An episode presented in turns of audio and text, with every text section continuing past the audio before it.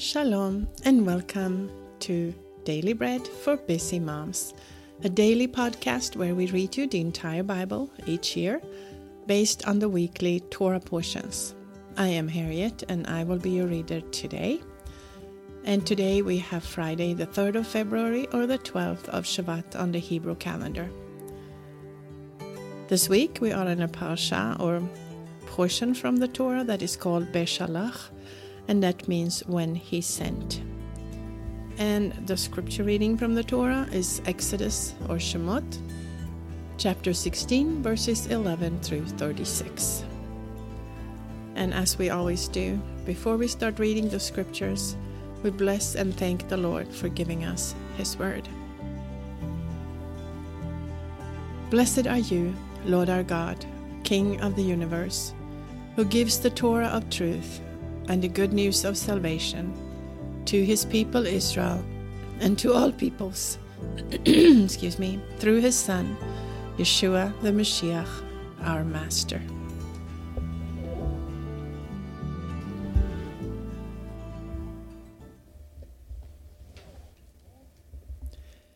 And the Lord spoke to Moshe, saying, I have heard the grumblings of the sons of Israel. Speak to them, saying, At evening you shall eat meat, and in the morning you shall be filled with bread. Then you will know that I am the Lord your God. In the evening, quail came up and covered the camp, and in the morning there was a layer of dew around the camp.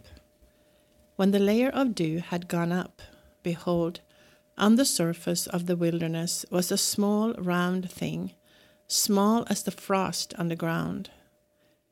When the sons of Israel saw it, they said to one another, What is it? For they did not know what it was. Moshe said to them, It is the bread which the Lord has given you to eat. This is the thing which the Lord has commanded. Gather of it every one according to his eating, an omer a head, according to the number of your persons, you shall take it, every man for those who are in his tent. The sons of Israel did so, and some gathered more, some less. When they measured it with an omer, he who gathered more had nothing left over, and he who gathered little had no lack. They each gathered according to his eating. Moshe said to them, Let no one leave of it until the morning. However, they did not listen to Moshe, but some of them left part of it until the morning. And it bred worms and became foul, and Moshe was angry with them. They gathered it morning by morning, every one according to his eating. When the sun grew hot, it melted. On the sixth day, they gathered twice as much bread two omers for each one. And all the rulers of the congregation came and told Moshe. He said to them, This is that which the Lord has spoken. Tomorrow is the Shabbat rest, a holy Shabbat to the Lord. Bake what you will bake, and boil what you will boil, and all that remains over lay aside to be kept until the morning. They lay it aside until the morning, as Moshe ordered and it did not become foul, and there were no worms in it. Moshe said, Eat that today, for today is a Shabbat to the Lord. Today you shall not find it in the field. Six days you shall gather it, but on the seventh day is the Shabbat. In it there shall be none. On the seventh day some of the people went out to gather, and they found none. The Lord said to Moshe, how long do you refuse to keep my mitzvot and my Torah? Behold, because the Lord has given you the Shabbat, therefore he gives you on the sixth day the bread of two days. Every one stay in his place, let no one go out of his place on the seventh day. So the people rested on the seventh day. The house of Israel named it manna, and it was like coriander seed white, and its taste was like wafers with honey. Moshe said, This is the thing which the Lord has commanded.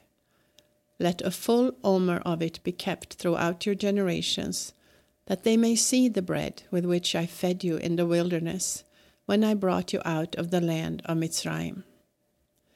Moshe said to Aaron, Take a jar and put a full omer of manna in it, and place it before the Lord, to be kept throughout your generations. Just as the Lord commanded Moshe, so Aaron laid it up before the testimony, to be kept. The sons of Israel ate the manna forty years, until they came to an inhabited land. They ate the manna until they came to the borders of the land of Canaan. Now, an omer is one tenth of an ephah. That was Exodus 16 11 through 36. Now, our portion from the prophets is today, First Kings or Melachim Aleph, and it is chapter 21. And it came to pass after these things that Navot the Jezreelite had a vineyard, which was in Jezreel, next to the palace of Achav king of Shomron. Achav spoke to Naboth, saying, Give me your vineyard, that I may have it, have it for a garden of herbs, because it is near my house, and I will give you for it a better vineyard than it. Or if it seems good to you, I will give you its worth in money. Naboth said to Achav, May the Lord forbid me that I should give the inheritance of my fathers to you. And Achav came into his house, sullen and angry because of the word which Naboth the Jezreelite had spoken to him. For he had said, I will not give you the inheritance of my fathers. He laid himself down on his bed and turned away his face and would eat no bread. But Izabel, his wife, came to him and said to him, Why is your spirit so sad that you eat no bread? He said to her, Because I spoke to Naboth the Jezreelite and said to him, Give me your vineyard for money, or else, if it pleases you, I will give you another vineyard for it.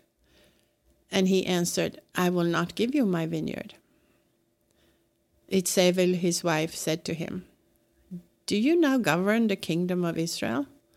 Arise and eat bread, and let your heart be joyful. I will give you the vineyard of Naboth the Jezreelite. So she wrote letters in Achav's name and sealed them with his seal, and sent the letters to the elders and to the nobles who were in his city, who lived with Naboth. And she wrote in the letters, saying, proclaim a fast, and set Naboth on high among the people. Set two men, wicked fellows, before him, and let them testify against him, saying, You cursed God and the king. Then carry him out and stone him to death. The men of his city, even the elders and the nobles who lived in the city, did as Itzebel had instructed them in the letters which she had written and sent to them. They proclaimed a fast and set Navot on high among the people. The two men, the wicked fellows, came in and sat before him. And the wicked fellows testified against him, even against Naboth, in the presence of the people, saying, Naboth cursed God and the king. Then they carried him out of the city and stoned him to death with stones. Then they sent to Itzebel, saying, Naboth has been stoned and is dead. When Itzebel heard that Naboth had been stoned and was dead, she said to Achav, Arise, take possession of the vineyard of Naboth the Jezreelite, which he refused to give you for money, for Naboth is not alive, but dead.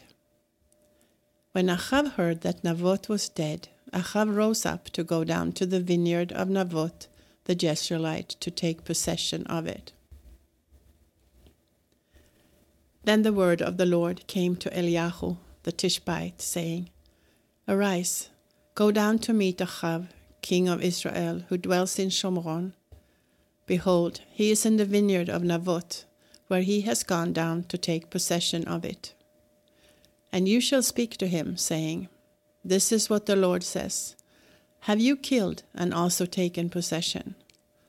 You shall speak to him, saying, This is what the Lord says In the place where dogs licked the blood of Navot, dogs will lick your blood, even yours.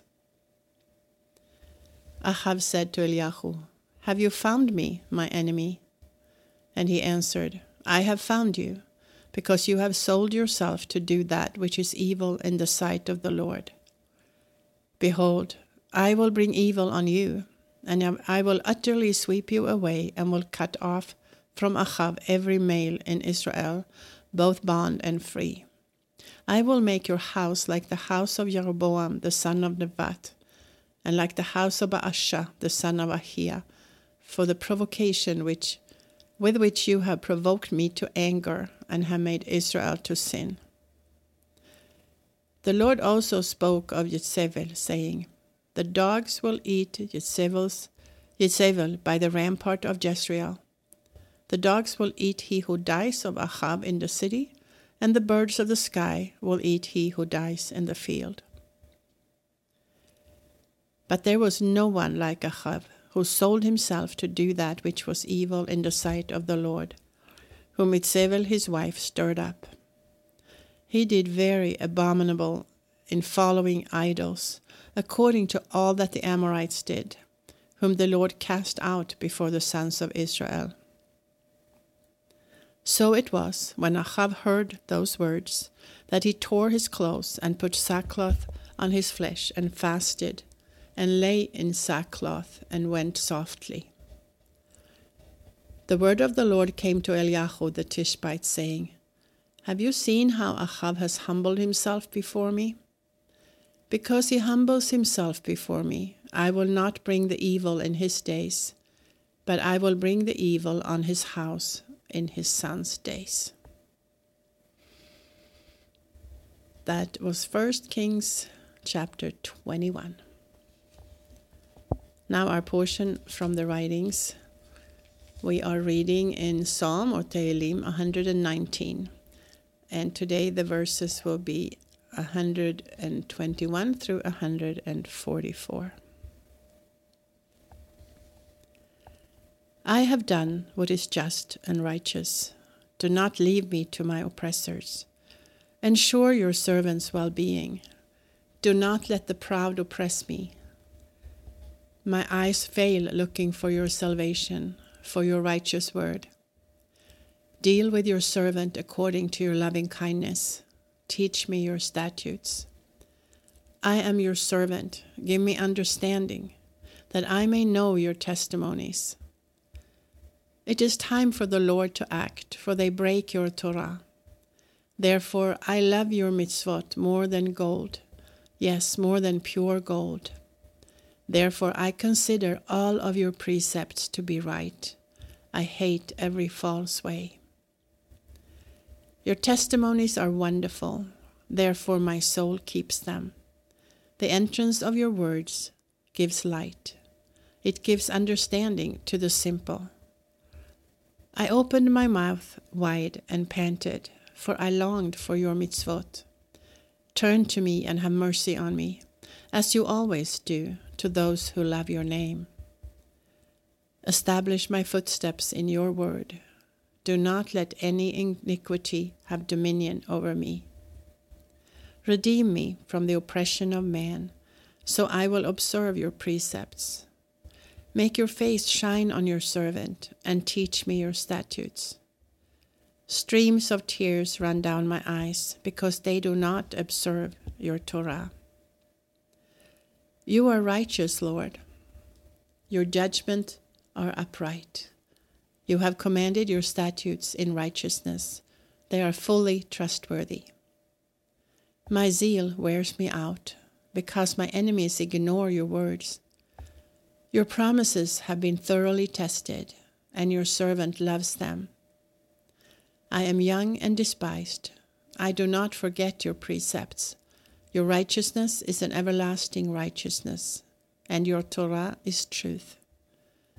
Trouble and anguish have taken hold of me, but your mitzvot are my delight. Your testimonies are righteous forever. Give me understanding that I may live. That was Psalm 119, verses 121 through 144. And now our last portion of scriptures from the apostolic writings will be John or Yohanan chapter 4, verses 31 through 54.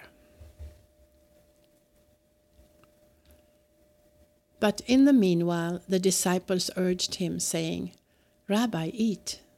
But he said to them, I have food to eat that do, you do not know about. The disciples therefore said to one another, Has anyone brought him something to eat? Yeshua said to them, My food is to do the will of him who sent me and to accomplish his work. Do you not say, There are yet four months until the harvest? Behold, I tell you, lift up your eyes and look at the fields, that they are white for harvest already. And he who reaps receives wages and gathers fruit to eternal life, that both he who sows and he who reaps may rejoice together. For in this the saying is true one sows and another reaps.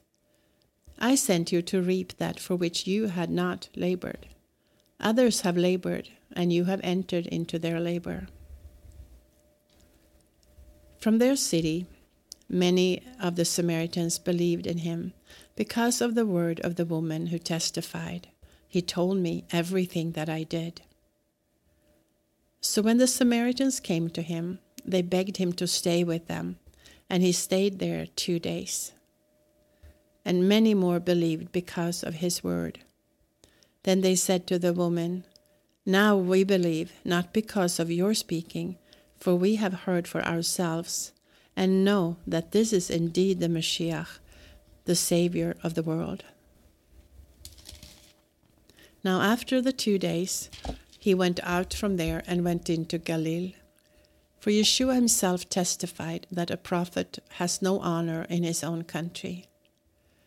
So when he came into Galilee, the Galileans received him, having seen all the things that he did in Jerusalem at the feast, for they also went to the feast.